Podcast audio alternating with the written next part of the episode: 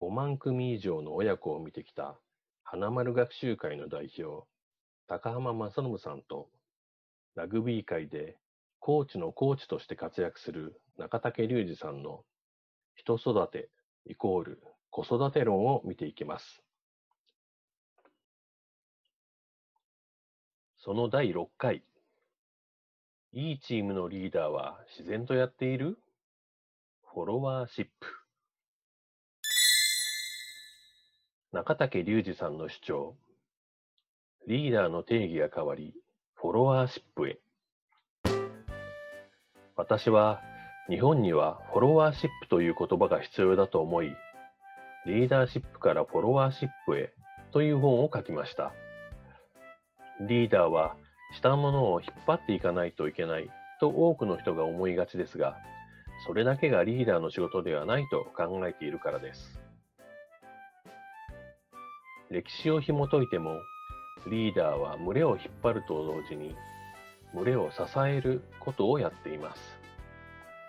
リーダーと呼ばれる人もフォロワーをやらないといけない。要するに、引っ張ることも支えることもできてこそ真のリーダーなのです。リーダー論を考えたときに、チーム、群れを引っ張るのも、見えないところで支えるのも、どちらもチームにとって必要な技術でしかないと私は考えました。今までのリーダーは誰よりも優れていた。これまではリーダーはチームを引っ張る牽引者的な存在であり、したがってチームの誰よりも優れている必要があるという意識が強くありました。知らないことがあっても、知っていると装わなければいけないとか、弱音を吐いてはいけないとか、あらゆることを完璧にしていないと、威厳が保てないというような風潮があったと思います。また、チームを引っ張るときには、みんなが納得できる意見を言ったり、ピンチのときには表立って対応することが求められたりしていました。それが成功したら、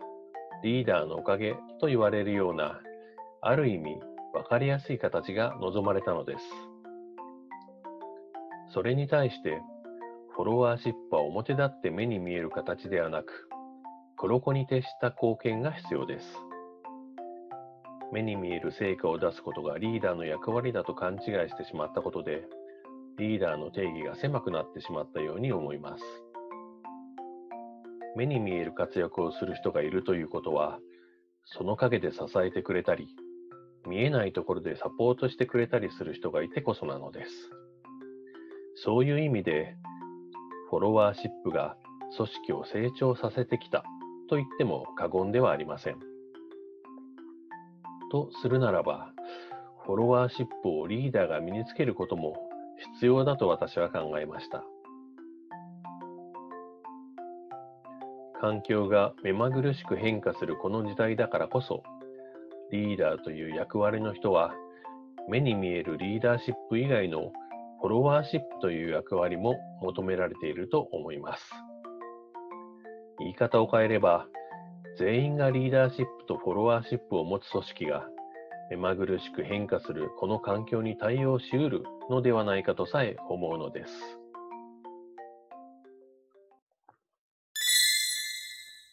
高濱正信さんから親へ、ここを考えて。新時代のリーダーシップ、フォロワー論。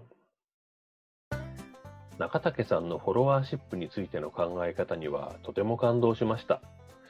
単純に立派なリーダーを目指すのではなく、名フォロワーになることも価値があることなのだということや、リーダーになったとしても支える役割も重要なのであるという